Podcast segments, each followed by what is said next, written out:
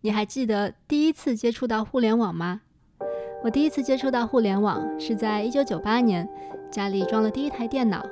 我发现我可以用这台机器来搜索，可以买东西，可以看新闻，还可以认识在世界各地的网友。二零零九年，我有了第一台智能手机，可以随时随地的做这些事情，它让我的生活更方便了。但有一群人，对他们来说，互联网不仅仅是提供了方便，它更是彻底改变了他们的生活。所以我经常说嘛，这个互联网上其实很大一部分弥补了这个现实生活中的一些一些障碍。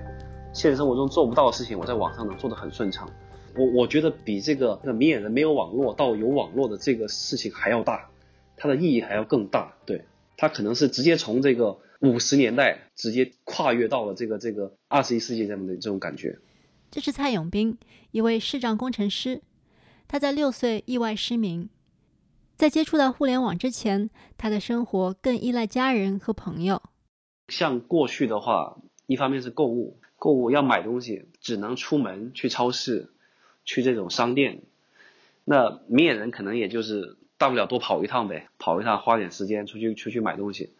但是盲人去购物很麻烦，第一个要找到身边能陪你出门的人，而且还要看你买什么东西。有一些东西，比如说小朋友要买一些玩具，大人肯定是不同意的，你只能找年纪相仿的人陪你出去。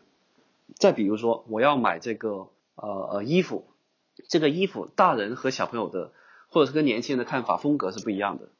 你也要找合适的人陪你去。这些条件先不说，再说第二个，去到这个超市商店之后买东西，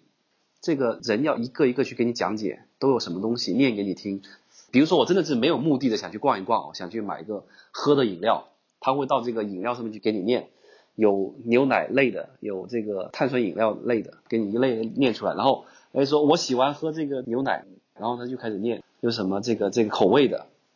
念完了之后好了才开始买，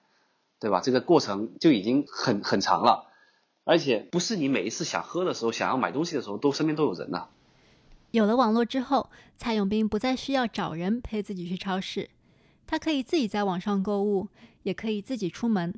对这个购物就已经改变了那么多。现在用这个线上的淘宝，你自己去刷嘛，刷到听到什么想要什么点进去看嘛。你对什么过敏的，你去看配料嘛。再不行的，客服嘛，他发消息问他嘛，是吧？再说到这个出行啊，以前出行可能更多的是叫出租。你出门了，你想去拦车，哪怕是你有钱，你也不知道该拦谁啊！伸手一拦，说不定把哪个老总的奔驰给拦下来了。这种事情都很有可能出现的，你没法去拦到出租车。但是现在国内有这种叫车软件，就滴滴出行啊，什么曹操出行啊，各类的 app，叫完了之后，你在一个指定的地点，他直接就过来接你。对，再包括现在这种网上订票的，我可以去订订好哪一天出门的这个火车票、机票。都非常方便了，没有没有到那种完全顺畅，但是已经对比过去已经是从零到一了。互联网不仅让残障人群更加自立，也给他们创造了更多就业的可能性。以前以前可能更多就只能是做按摩嘛，按摩推拿，这个是纯纯手工的，没有各种科技可言。但是现在现在有了电脑，有了这种盲人可以用的软件之后，哎，盲人也有很多去做一些速录。就是你你那边讲话，我这边打字，也有人去做一些编辑，啊，也有人去做一些网上的一些一些导购，也有像我们这些做这个 IT 工程师的，就给这个盲人就业的渠道也拓宽了很多，而且在互联网上，盲人是是找到了很多自信的。你比如说修电脑，现在身边有很多明眼人读大学出来的，电脑坏了他是搞不定的，他只能跑来叫我。再比如说，在工作当中有很多这种辅助性的，比如说大量的数据要对比啊，大量的这种这种东西要去确认要去干嘛的，你用手动的话，可能你你一个月几个月都搞不下来，但是我写一个小软件，可能也就几十秒的事情可以帮他搞定。对我老婆曾经的公司，她工作的时候我就帮她做做过这么一个软件。对，所以我说过一句话，就是只要有平等的这个机会，我们就有超越的可能。也就是你给了我这个平等这个平台去学习电脑，去学习编程。那我做出来的东西很有可能就会超过这个明眼人。也许在你的生活里没有很多机会可以接触到残障人士，那我们就以视障人群为例，讲讲残障人群是怎么使用科技的，好让你有一个直观的感受。视障人群使用的是系统内置的屏幕阅读器，来听软件里的内容，比如苹果的 VoiceOver 或者安卓的 TalkBack。他们的做法是在手机上滑动手指，就能够按照顺序聚焦到屏幕上不同的元素，系统就会读出这些元素的内容。比如说苹果的播客应用，用屏幕阅读器听起来就是这样的效果。旁白已打开，播客，现在收听，标题。竖排通知设置，UX Coffee 设计咖已暂停。七十一井号七十一创作不是一件熟能生巧的事，稍迟早更新。井号一百零七咯咯哒咯咯哒，忽左忽右。不过屏幕阅读器只能读出开发者设定的内容，开发者必须通过代码告诉屏幕阅读器每个元素的名字是什么。也就是说，屏幕阅读器非常依赖开发者的支持。但有些常用的产品。因为设计或者开发的问题，导致盲人朋友没有办法顺利的使用这个产品。一个常见的问题是页面的弹窗。举个例子，最近当你进入淘宝应用，手机淘宝会弹出一个促销的弹窗，弹窗的右上角有一个关闭按钮，明眼人可以通过这个按钮返回到应用本身。但是在 VoiceOver 里，当你滑动手指，这个关闭按钮就会被直接跳过。你注册了淘宝，成为阿里淘气值已达，开启狂欢。也就是说，盲人朋友只能被困在这个弹窗里，没有办法正常的购物。还有一个常见的例子是图片验证码，因为它完全依赖视觉。比如说，在注册抖音的时候，需要输入验证码，提示是点击选中两个相同形状的物体。但是如果看不见的话，要怎么选择两个形状相同的东西呢？更有意思的是，这张图片里的内容是无法在屏幕阅读器中被选中的。也就是说，就算找到了两个相同形状的东西，盲人朋友也无法选出它们。抖音没有为盲人朋友提供一个不依赖视觉的备选方案，这就为他们注册制造了很大的障碍。还有一个常见的问题是，开发者没有给页面的元素设置一个名字，那么屏幕阅读器就会使用默认的名字。比如按钮、图片，而不说明这具体是什么按钮、什么图片，所以你会听到像这样的朗读：按钮、按钮、按钮、按钮、按钮、按钮。有时候甚至是一串完全不知所云的文件名，比如说一张图片，你可能会听到这样的描述：我切头图一 C 九 B 四 R C 一 B 四十五 C 十一 A 九 F 九十一 C 五 B 一 F 九万两千六百六十 B J P G。图像，这种提示不但没有帮助，有时还会导致严重的后果。最糟糕的还是有一些按钮是确定付款的这些按钮，它它就是没有加没有加这样的标签啊，所以它不会告诉你确认付款这几个字啊，就告诉你按钮啊。然后你说我试着去点一下我，一点就完蛋了，这钱就付出去了。对，尤其是那种指纹识别和脸部识别这种，你也知道自己拿着手机在玩的时候，它就已经对你的脸了，你一点确定，一点了之后那个 Face ID 识别也很快。直接给你给你识别，然后就付款了，成功了。对，就相相当于我们明眼人看到上面有一堆按钮，上面呢都把字给遮起来，你只知道你只知道它是按钮，那你不知道是干嘛的。但是你又你又想说我去点一下看能不能操作，因为我卡住过不去了嘛。我就我就经历过很多这样的坑。我在玩那个苹果游戏的时候看不到我就乱点，然后给我乱扣费，各种 App Store 给我乱扣费，我还准备去找他们麻烦呢。蔡永斌描述的屏幕阅读器的情况，让我想到盲道。我们都见过盲道，它的功能是给视障人群创造一条安全的、有引导的道路，方便他们出行。但是我们也都知道，很多时候盲道并没有起到它应有的作用。盲道你也知道了，在国内基本上知道盲道的作用的人很少，然后能不占用盲道人也很少。停车的，对吧？停车是一种。站在盲道上做生意的也有，那最可恶的是什么呢？在这个盲道中间开一个这个下水道的井盖的，还有一些什么呢？盲道中间长出一个超大的树出来的也有。所以，在国内啊，硬件设施、无障碍硬件设施对于盲人来说，是我我个人体会是没有什么帮助的。我出去有和没有没有两样，一样。就像盲道是城市的基础设施，屏幕阅读器是互联网的基础设施，它们的存在都是为了方便残障人士。但是，就像很多人不知道盲道的功能，很多开发者也有意无意地忽视了屏幕阅读器的存在，所以我们会看到盲道被错误的使用，屏幕阅读器也没有完全发挥它的功能。我们也许没有意识到，当残障人群不能用辅助设备去使用产品的时候，这其实是让残障人群和健全人之间更加不平等了。因为你的产品做出来之后。很多时候不是说你产品要不要这些用户，而是你的产品会影响到他的生活，你是给他制造了障碍。就像这个，就假设啊，我们这个这个安卓系统最一开始的时候，我们只会想着说，能尽可能去获得用户嘛，没有获得那也只是公司的损失。但是你发现做大了之后，每个人都在用的时候，其中有一个人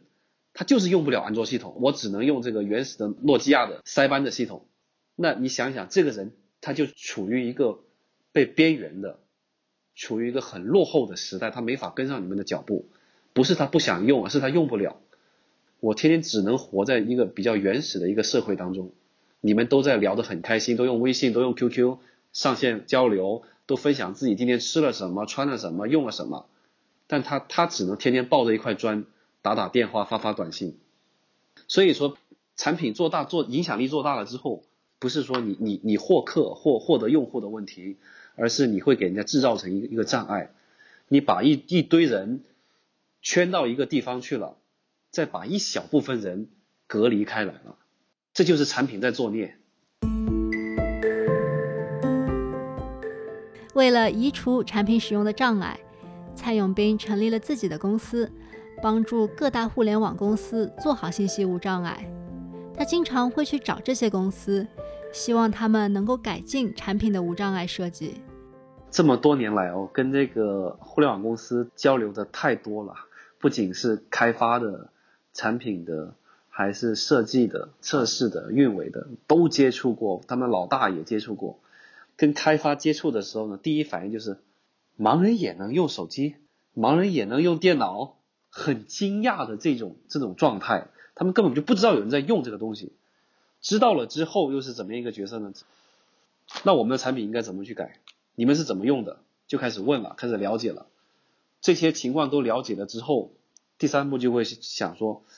我产品都没给没给我提这样的需求啊，对我也不知道该怎么做呀。然后再下一步，产品给他们提需求了，他们会想着怎么说呢？我其他的这个这个任务太重了，无障这个事情我暂时没有精力去做啊，继续延吧，延期往后延。一延一延，这个 bug 可能就捞不着了，就再也没有没有下落了。为什么会是这样？产品团队的人是怎么看待无障碍的呢？嗯，就是出发点是好的，我们大家都觉得维护残障人士的权益很重要，这是一件很政治正确的事情。但是现实一点来讲，真正到了这种紧要关头的时候，到了我们必须要在不同的功能之间做取舍的时候，那么这种公益性质的、出发于好心的。这样的工作往往就是最先被抛弃的。这是夏边莹，他在谷歌负责安卓的无障碍设计。他从产品团队的角度跟我们解释了为什么无障碍功能总是被一拖再拖、一延再延。呃，比方说，之前有一次我跟我跟我的产品经理讲，哎，你知道吗？世界上每七个人里面就有一个人有某种程度的残疾哦，所以做好无障碍设计真的非常非常重要，我们真的要花时间花精力去做好它。但是呢，那个产品经理他回去查了查资料，然后后来跟我说，呃，所以你想说的是，我们的用户当中可能只有百分之十四的人有某种程度的残疾，那么大多数都是比较轻的，像是呃完全盲、完全聋这种。情况是比较少的。那么考虑到我们现在哎时间这么紧张，我们的资源也有限，那光是给健全人做好产品，我们就已经很吃力了，还有那么多那么多的东西要做，所以我们真的没有时间去考虑到这些各种的边缘情况。边缘情况，这就是产品团队眼里给无障碍的定位。因为残障人士在社会上占少数，所以为他们研发产品优先级可以低一点。对于这样的想法，我不同意，但可以理解。但是无障碍设计真的只能帮助到所谓的边缘情况吗？在这里，我想要停一停，把时间拨回到五年前。五年前，我在墨西哥一个不知名的小城旅游，住在一个普通的民宿里。民宿的前台小哥基本不会英语，我也不会西班牙语。我找到前台小哥，想请他帮忙订一辆车送我到景点，但因为语言不通，我听不懂他在说什么，也没法告诉他我想要什么。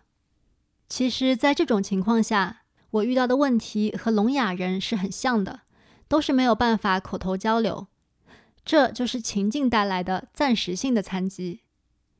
每个人都可能在不同的时间，因为各种各样的原因，遇到这种暂时性的残疾。在这些情况下，无障碍设计不仅仅会帮到残障人士，也同样会帮到健全人。有些情况可能是暂时的健康问题，比如感冒发烧的时候，我可能嗓子坏了，说不出话，那我只能依赖短信、微信来跟别人沟通。也有些可能不是我的身体问题。只是因为外界因素给我制造了障碍，比如说在天气很冷、戴着手套的时候，我就没法在手机屏幕上操作。那我的需求就和有些肢体障碍的人是很类似的，可能都需要用语音来进行操作。又或者是我坐公交、坐地铁去上班，有时候车厢会有一些抖动，如果我在车厢里用手机，就很有可能会误操作。这时候。一些为了肢体障碍所做的设计规范，比如说按钮要有一个最小的尺寸，不能太难按，这些规范就也能帮助到我。还有一种情况是我们所有人都会经历的，不知道大家有没有观察过父母或者是祖辈用手机的样子？我的家人在用手机的时候，常常会戴上老花眼镜，努力的去看清手机上的内容，有时候还需要放大字体。放大字体其实就是一个常见的无障碍功能。其实残障人士这个概念很大一部分就是老年人，比如说老了之后视力下降是一定会出现的，你可能会得白内障，可能会得青光眼，也也有可能就是眼睛开始变得模糊，老花眼，普通的老花眼，这些都属于视力下降，都属于残疾。我们可能，呃，作为一个健全人，我们很很难以接受把自己和残疾人这个词画上等号。但是实际上，你老了之后是有很大可能性会变成一个残疾人的。不光是视力上的障碍，你耳朵会开始耳耳背。呃，我的爷爷奶奶、姥姥姥爷他们都有耳背，都是说话要很大声的说，他们才能听清。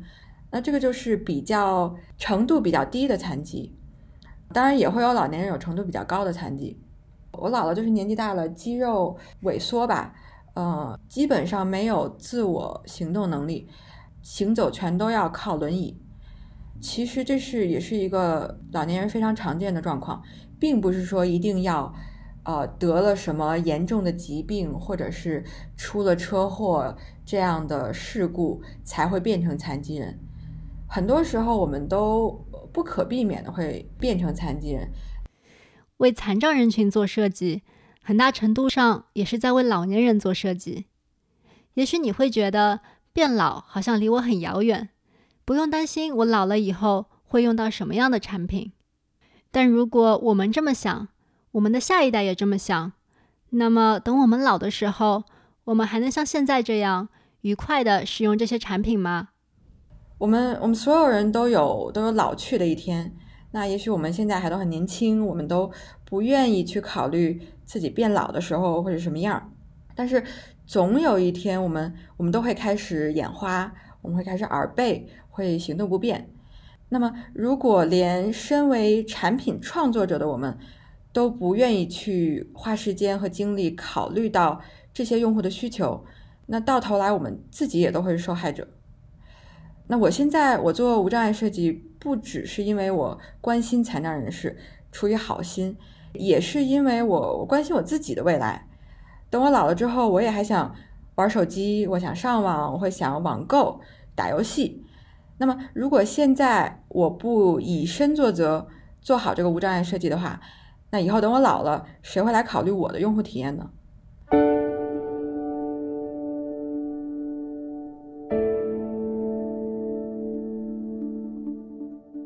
无障碍不是一个边缘需求。也许你我在此时此刻不需要无障碍设计，但在未来的某一天，我们一定会需要它。就像夏冰莹说的：“任何做产品的人，我觉得都需要知道的一点是，世界上每七个人里面就有一个人有某种程度的残疾，然后剩下的六个人只是暂时的身体健全。”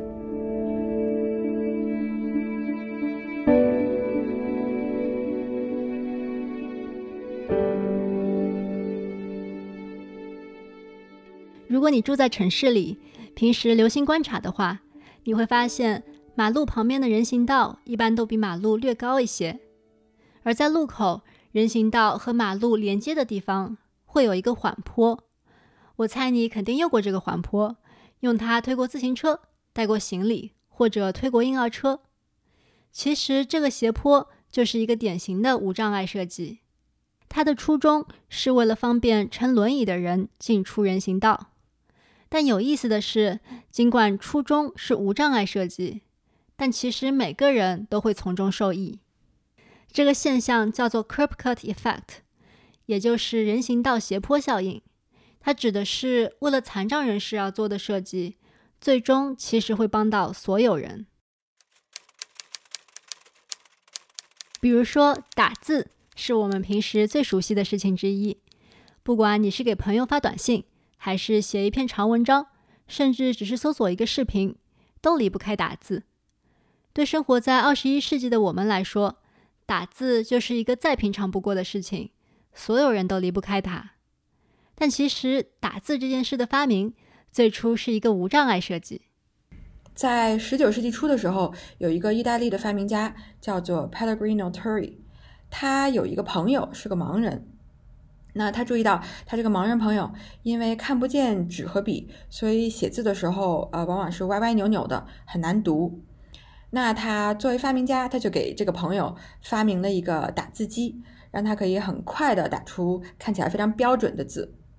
但是人们很快就发现，哎，其实我们大家写字都很难看，很少有人写字非常漂亮。明眼人用了打字机也能写字写得更快、更漂亮。所以打字机这个发明就普及开来，然后大家就都开始用打字机写字啊、办公啊等等。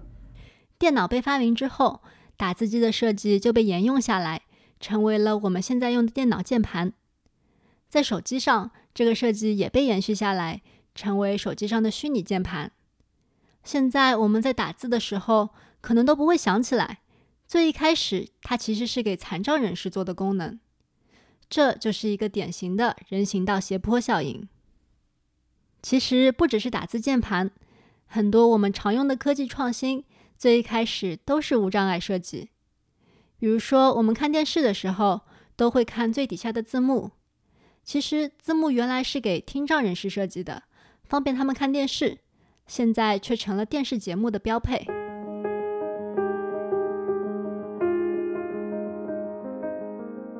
字和字幕这些功能在最开始设计的时候，可能主要是为了帮助残障人士，但随着时间的推移，它们被更多人接触、采用，最终成为大家日常生活的一部分。人行道斜坡效应说明，无障碍设计不仅仅可以帮助残障人士，它还可以成为科技创新的驱动力。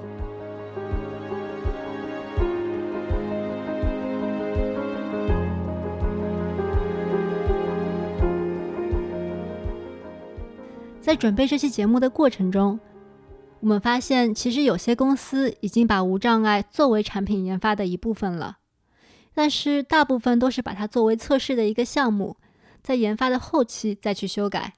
就好像是一个不得不完成的任务。但是在产品研发的最后关头才考虑到无障碍，可能就已经太晚了。很多公司对无障碍设计的处理方式都是，哎，我们现在这个产品开发的差不多了，那我们去检查一下它是不是符合无障碍的标准，呃，那我们就请我们的 QA 团队，请我们的测试团队来来测试一下，看看找找有没有什么问题。但是我觉得这种时候已经太晚了，等你产品全都开发出来了，已经到了要测试的时候了，你再发现的无障碍上面的问题，你很有可能没有时间、没有精力去改，或者是已经改不好了，因为你前期已经投入了那么大、那么大的设计资源、那么大的开发资源，设计师和工程师也不会愿意改呀。呃我我做的设计好好的，你突然蹦出来跟我说，哎，百分之零点四的盲人用户用这个功能的时候可能会有一点点问题，那我当然不愿意改了。所以我觉得在产品前期的这种对无障碍设计的意识和考量是非常非常至关重要的。呃，因为如果我们在前期就做好无障碍设计，那么它后期呢就会给你省很多的、节省很多的来回修改的这样的一个过程。在产品研发的早期，我们可以去参考一些已经发布了的无障碍设计的规范。这些规范包括了常用的产品无障碍的细节。我们可以从细节入手，按这些规范去做，先把功能从不可用做到可用。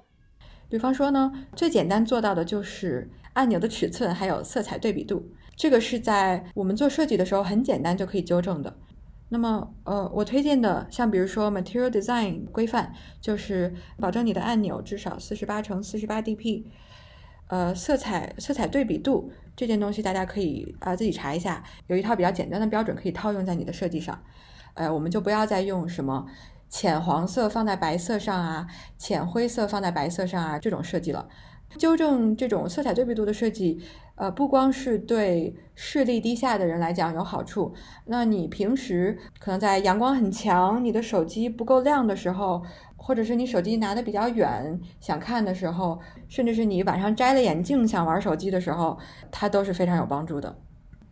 接下来进一步，我推荐的是考虑到盲人在用荧幕阅读器的时候，用你的产品。那么每一个东西都要有它自己的标签。其实你在开发的时候，很简单的加一个标签，说这个按钮的名字叫做编辑。那盲人在用荧幕阅读器的时候，他的荧幕阅读器就会读出来编辑按钮，而不是未知按钮。这样对他来讲可用性就高了很多。按照规范去设计和实现产品，让产品先从不可用变成可用，是信息无障碍的第一步。而下一步，我们就可以把产品从可用变成实用。做做到上述的这些基本的东西，像是色彩对比度、按钮尺寸、屏幕阅读器的标签，做到这些，可能就会让你的产品变得可用了。对于一个残障人士来讲，但是它真的实用吗？它有用吗？比方说，假如你做的是相机，那么一个盲人在用相机的时候，他就会用荧幕阅读器嘛。那如果你给你的 UI 加了荧幕阅读器的标签，比如说现在你放大到了两倍，现在你放大到了三倍、四倍、五倍，那这个程度用以上的这些无障碍设计规范来讲，它就是一个可用的一个状态了。但是它真的实用吗？呃，想象一下哈，如果你看不见你的相机的屏幕，你不知道你现在正在拍的是什么东西，它只是告诉你你放大了两倍，放大了三倍，你的曝光现在是加一加二，并没有卵用啊，你还是不知道你拍到的是什么效果。所以我也希望大家能花一点点的时间去思考一下，盲人、聋人、行动不便的人，怎么能让你的产品对他们更实用？怎么说呢？比如说刚刚这个相机的这个例子。怎么能让你放大两倍、放大三倍更实用？那可能是好，用户打开了荧幕阅读器，你知道他大概率是个盲人，那你可以告诉他，你现在拍到的照片里面有三个人，有一只狗，呃，甚至是你可能加一些机器学习的东西进去。哎，你现在拍到了你妈妈，呃，你现在拍到了你家你家的猫咪，或者是说，哎，你的照片里面，呃，有一个人的脸。只有一半儿在里面，那这样的设计，它就是一个真正的对盲人来讲实用的一个设计了。要做到实用，需要产品团队在研发的早期就把无障碍作为一个思考的角度，去构思残障人群可以怎么去使用这款产品。设计师在最初构思的时候，就要花一点点时间来考虑无障碍。可能我们现在在想。哎呀，最新的、最酷炫的，在构思这样的产品的时候，我们不会去想到，哎，盲人怎么用？就是我们会觉得，哎呀，那件事情还很遥远，还还轮不到，轮不到无障碍设计呢。但是我觉得在构思阶段就考虑到残障人士的需求，是可以带来非常大的好处的。我我希望大家在构思的时候就稍微花一点时间想一下，眼睛看不见的人怎么用这个产品，耳朵听不见的人要怎么用这个产品，手指不太灵活的人要怎么用。这个不光是能帮助你针对残障人士做出更好的设计，它也能够在之前提到的这种临时性的残疾下。让你的产品更好用，因为我们每个人其实每天都会遇到这种临时性的残疾，有可能是你坐公交，公交很颠，或者是你做饭的时候没法看你的手机，再或者是外边光很强，你看不太清楚手机屏幕，这些是真的是我们每天一定都会遇到的场景。所以你一开始就考虑到无障碍的需求的时候，你的产品的实用性就会更高，它的使用场景也会更广。无障碍并不仅仅是像狭义的理解的那样，为了残障人士去改进一下产品，它更像是提供了一个视角，这个视角像是一个放大器，放大了产品决策的影响。如果一个交互复杂到残障人群很难去使用它，那它大概率太复杂。如果一个视觉设计有老花眼的用户会看不清楚，那大概率这个视觉可以被改进。无障碍视角帮我们从残障人士的需求出发，思考产品更广泛的使用场景，并且用它来驱动创新。在产品研发的早期就考虑到无障碍这个视角，受益的不只是残障人士，而是所有用户。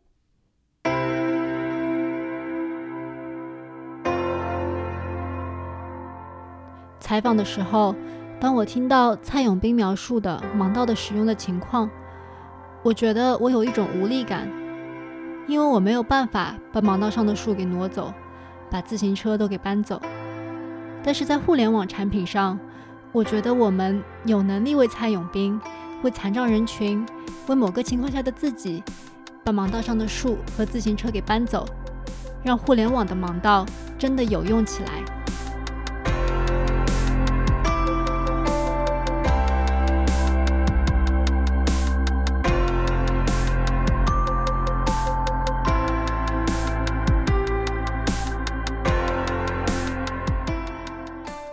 我们在 Show Notes 里放了一些无障碍设计的参考资料，希望你有时间的时候去看一下。节目录制的时候，两位嘉宾总结了一些做产品无障碍的常见问题。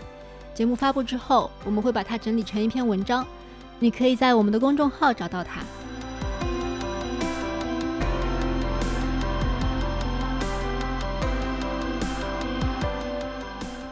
你现在收听的是 UX Coffee 设计咖，我是 Hoka。这期节目由我和 Riceman 联合制作，我们的团队还有方啊帆、方志山和夏梅杰。如果你对这期节目有什么想法，你可以在我们的新浪微博或者 Twitter 上给我们留言。如果你喜欢这期节目，你可以在网易云音乐、喜马拉雅或者是任何播客 App 上搜索 UX Coffee（U X C O F F E E） 来找到我们，订阅收听我们的节目。我也希望你可以把它分享给你的一两个朋友们。好，这期节目就到这里，我们下期再见。